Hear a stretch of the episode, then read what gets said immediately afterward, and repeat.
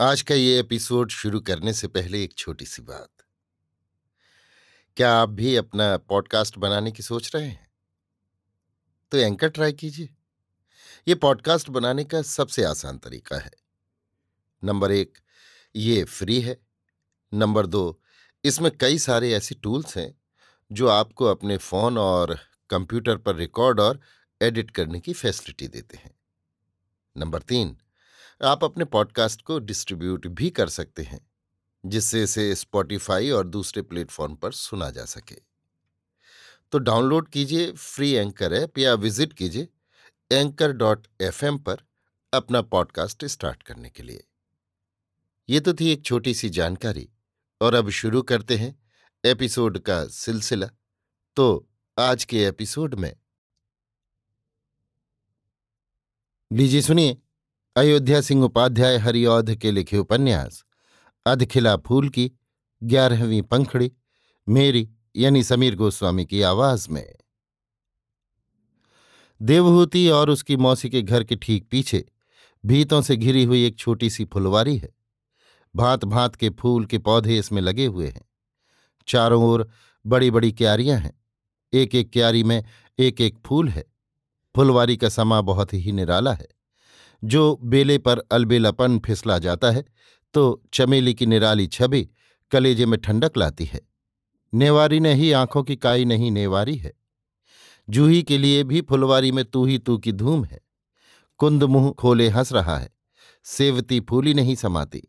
हर सिंगार की आन बान केवड़े की ऐंठ, सूरजमुखी की टेक केतकी का निराला जोबन, मोगरे की फबन, चंपे की चटक, मोतिये की अनूठी महक, सब एक से एक बढ़कर हैं।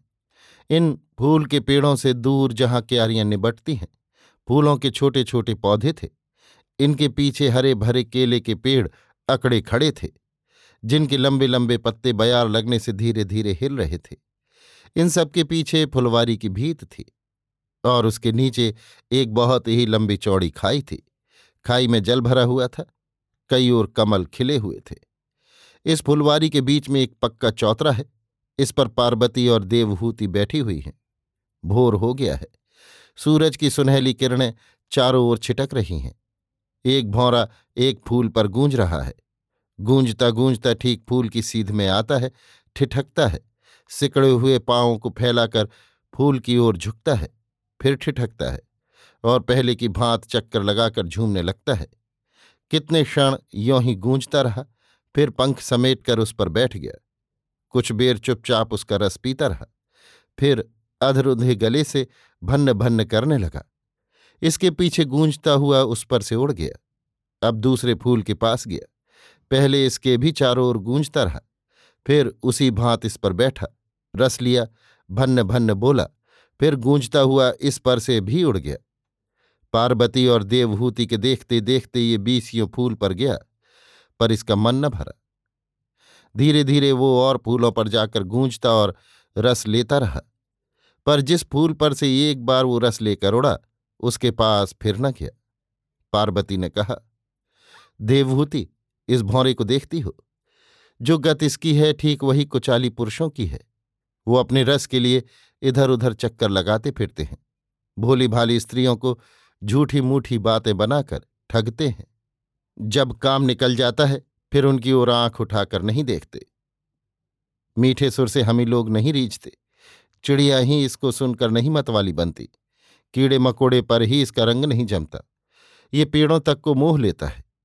जो अच्छा बाजा मीठे सुर से बजता हो और पास ही कोई फूल का पौधा रखा हो तो देखोगी उसकी पत्तियाँ सगबगा उठी।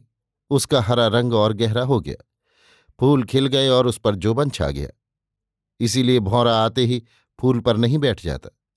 कुछ घड़ी फूल के आसपास गूंजता है या अपनी मीठी गूंज से उसके रस को उभाड़ता है और तब उस पर रस लेने के लिए बैठता है।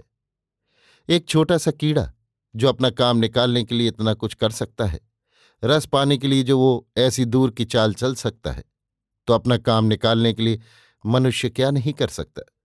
जिस स्त्री को वो फंसाना चाहता है, उसका सामना होने पर वो कहता है तुम मेरी आँखों की पुतली हो, मेरे प्राण की प्यारी हो। तुमको देखकर मेरे कलेजे में ठंडक होती है, जी में आनंद की धारा बहती है। तुम्ही से मेरा जीना है तुम्ही से मेरे अंधेरे जी में उजाला है। जब तक आँखों के सामने रहती हो, समझता हूँ स्वर्ग में बैठा हूँ। आँखों से ओझल होते ही मुझ पर बिजली सी टूट पड़ती है। जब उसके पास चिट्ठी भेजता है, लिखता है, तुम्हारे बिना मेरा कलेजा जल रहा है। अनजान में ही न जाने कैसी एक पीर सी हो रही है। खाना पीना कुछ नहीं अच्छा लगता। दिन रात का कटना पहाड़ हो गया है। चारों ओर सूना लगता है। जी को न जाने कैसी एक चोट सी लग गई है। हम सच कहते हैं, जो तुम न मिलोगी, हम कभी न जिएँगे। तुम्हारे बिना हमारा है कौन? हम जानते हैं तुम्ही को, नाम जपते हैं तुम्हारा ही। जग में जहाँ देखते हैं तुम्ही को देखते हैं। खाते पीते उठते बैठते सूरत तुम्हारी ही रहती है। हम रहते हैं कहीं, पर मन हमारा तुम्हारे ही पास रहता है। उसकी सिखाई पढ़ाई कुटनियाँ आती हैं तो कहती हैं, बहू, तुम्हारा कलेजा न जाने कैसा है, पत्थर भी पसीजता है, पर कितना ही कहो, तुम नहीं मानती हो। वो तुम्हारे लिए मर रहे हैं, पड़े तड़पते हैं आठ आठ आँसू रोते हैं खाना पीना तक छूट गया है, पर तुम्हारे कान पर जूं तक नहीं रेंगती। भला इतना भी किसी को सताते हैं? जी की लगावट अपने हाथ नहीं। जो किसी भांत तुम पर उनका जी आ गया तो तुमको इतना कठोर न होना चाहिए। सबका सब दिन एक ही सा नहीं बीतता। क्या ये जौबन सदा ऐसा ही रहेगा? फिर थोड़े दिनों के लिए इतना क्यों इतराती हो? प्यासी ही को पानी पिलाया जाता है, भूखे ही को दो मुठी अन्न दिया जाता है। फिर न जाने क्यों तुम इन बातों को नहीं समझती हो? इतना ही नहीं, गहने कपड़े रुपए पैसे की अलग लालच दी जाती है। कभी कभी हाथ जोड़ने और नाक रगड़ने से भी काम लिया जाता है। तलवे की धूल तक सर पर रख ली जाती है। पर ये सब धोखेधड़ी की बातें हैं। छल और कपट इन बातों में कूट कूट कर भरा रहता है। सच्चाई और भलमनसाहत की इनमें गंध तक नहीं होती। जिसकी हम भगवान के घर से हैं, जिसके लिए हम बनी हैं, जो हमारा जन्म संघाती है। आँखों की पुतली हम हैं तो उसकी, प्राणों की प्यारी हैं तो उसी की। हमारे लिए तड़प सकता है, आँसू बहा सकता है, खाना पीना छोड़ सकता है, जी सकता है, मर सकता है तो वही। जो ये सब गुण उसमें ना हो तो भी जो कुछ है, हमारा वही है। कहाँ तक वो हमारे काम ना आवेगा? जो वो हमको छोड़ दे, जो ऐसा संयोग आन पड़े, जिससे जन्म भर फिर उसके मिलने की आस न हो तो भी उसी के नाम के सहारे हमको अपना दिन काट देना चाहिए।